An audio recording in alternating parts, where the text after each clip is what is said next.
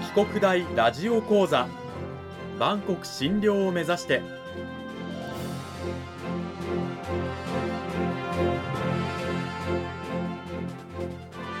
番組タイトルにあるバンコク診療とは世界の架け橋を意味する言葉です。この番組はアジアの十字路に位置するここ沖縄にある沖縄国際大学で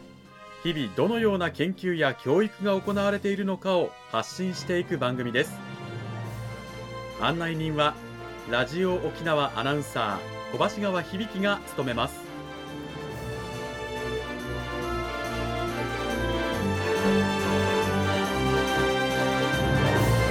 この番組は沖縄国際大学の提供でお送りします。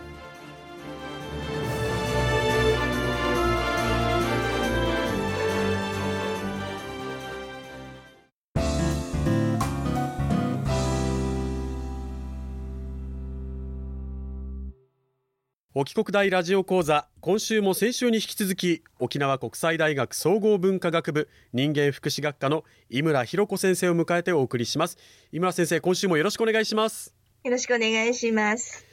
井村先生をお迎えして講義タイトルは公認心理師になるためにです。さあ今週の内容に入っていく前にまずは先週のおさらいを私の方で軽くさせていただきたいと思います。そもそも公認心理師とは何ぞやということなんですけれどもこれがですね実は心理支援、まあ、心の悩みを抱えた人たちに対する支援のための初の国家資格で2015年にその心理師法公認心理師法が成立2018年に第1回の国家試験が実施された非常に新しい国家資格なんですね。でその公認心理師の役割なんですが主に4つまずは心の悩みを抱えるなど心理的な支援を必要とする人の、まあ、状態心の状態の観察や分析をすること。2つ目が心理的支援を必要とする人への助言や指導。3つ目が学校や病院施設スタッフといった、まあ、前線に立たれる方ですね。そういった方々への助言指導。そして4つ目心の健康に関する知識の普及教育情報提供、まあ、つまり啓蒙活動ですね。で臨床心理士と公認心理士ってじゃあ何が違うの？というようなねことを思う方もいらっしゃるかもしれないんですけれどもあの臨床心理士というのは主に、まあ、民間が認定する資格で公認心理士は国家資格でありまた公認心理士はですね国家資格であることが広く人々に、えー、利益を提供するための、まあ、資格であるということで先ほど言った役割の4番目心の健康に関する知識の啓蒙なども行うのが公認心理士ですというお話でした。じゃあどうすればその公認心理師になれるんですか？先生！ということでこれはですねやはり国家資格ということで法律で定められたルートがあって、今の時点ではまず大学で心理学に関する25科目を習得。その後大学院で450時間以上の実習1科目を含む10科目を習得すればまず試験を受けるための、ね、受験資格が得られるということで県内では沖縄国際大学のほかに琉球大学の2校でこの公認心理師の受験資格を得るためのカリキュラムが設定されているというお話これが先週までのお話でしたがさて井村先生それを踏まえてですよ今週はどういったお話を聞かせていただけるんでしょうか？はい。まあ、先週ご説明したその公認心理師のですね、えー、要請のその内容についてですね、プログラムについてご説明したいというふうに思います。はい。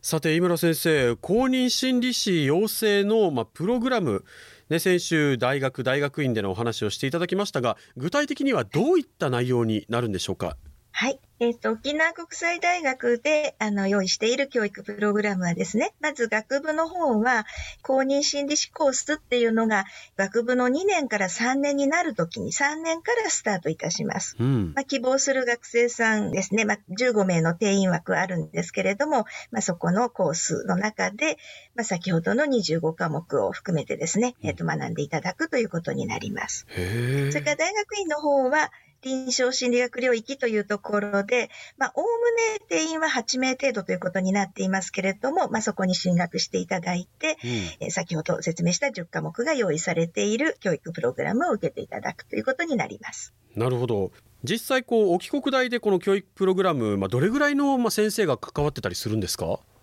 はい。えっ、ー、と、教員はですね、まあ、専任教員、あの、私を含めまして、まあ、教育に携わるその専任教員は6名です。うん、はい。で、その6名のうちの4名がですね、公認心理師の資格を取得しているものということになります。はい。えー、以前ね、お話をさせていただいたこの人間福祉学科の先生も、確かこの、はい、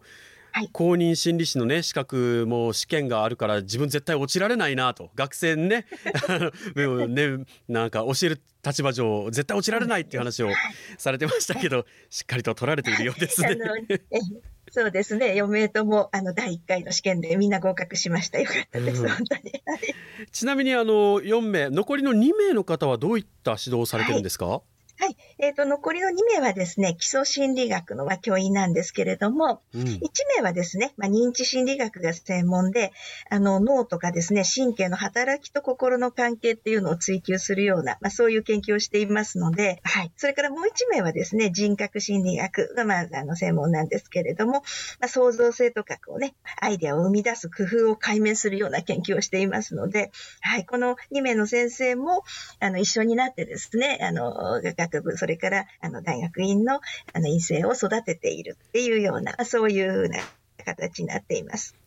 余命の資格を持っているこうあの教員たちはですね、余命ともあの現場で働いてから大学教員になっているんでですね、うん、まあ、そういう意味では実践経験がとっても豊富でですね、まあ、それを学部や大学院の教育で活かしているという、そういうことになります。なるほど。今、指導してくださる先生方のお話は伺いましたけれども、じゃあ実際に沖国大のこう設備とか施設っていうのはどうなんでしょうか？はい。あの、先週お話ししたと思うんですけれども、学内実習ということで、大学の中にですね、うん、心理相談室っていう付属施設を、あの、沖縄国際大学は持っているんですね。うんで、この、あの、心理相談室っていう施設を持っているのは、実は県内では沖国大だけなんです。ほう。この心理相談室なんですけども、実際どういった方々が、まあ、訪れるんでしょうか？はい。あのですね、この相談室っていうのは、あの、実際に地域の方々のですね、ご相談に応じるという、そういうあの、施設になっています。まあ、例えば子供さんの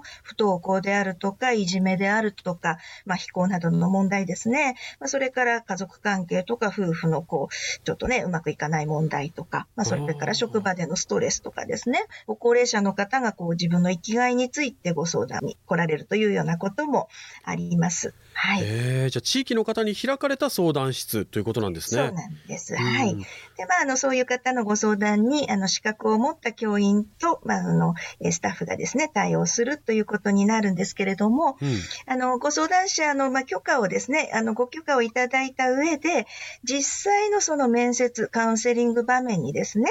学生たちにこう、同席してもらってですね、はい、専門家である教員の面接場面をこう、見てもらいながら、面接技法をこう実践的に学んでもらうというような、まあ、そういう意味での付属施設ということにもなっています。へえ、実践の場を学生たちが目に見る、直接目にする機会が学内にあるんですね。はい。はあ。そうです。はい。すごいですね。あの学生自身が、はい、なんていうんですかね、この練習をしたりする場所とか機会はあったりするんですか？はいはい、それもあの整えています。まあ、例えばあの、えっ、ー、と、ワンウェイミラーっていうね、あの、こっちから見えるけど、あっちから見えないというような、まあ、そういうね、はいはい、あの、ガラスがこう設置された面接室があってですね、まあ、それをまたカメラで撮影するっていうような、そういう設置された面接室などもですね、用意していて、うん、まあ、模擬的な面接、まあ、ご相談者に見立てた、まあ、そういう役割の人にあの、どんな風にこう対応するかっていう練習をですね、はい、教員がこう、あの、観察しながらですね、はいはい、バックヤードからこう、いろいろ、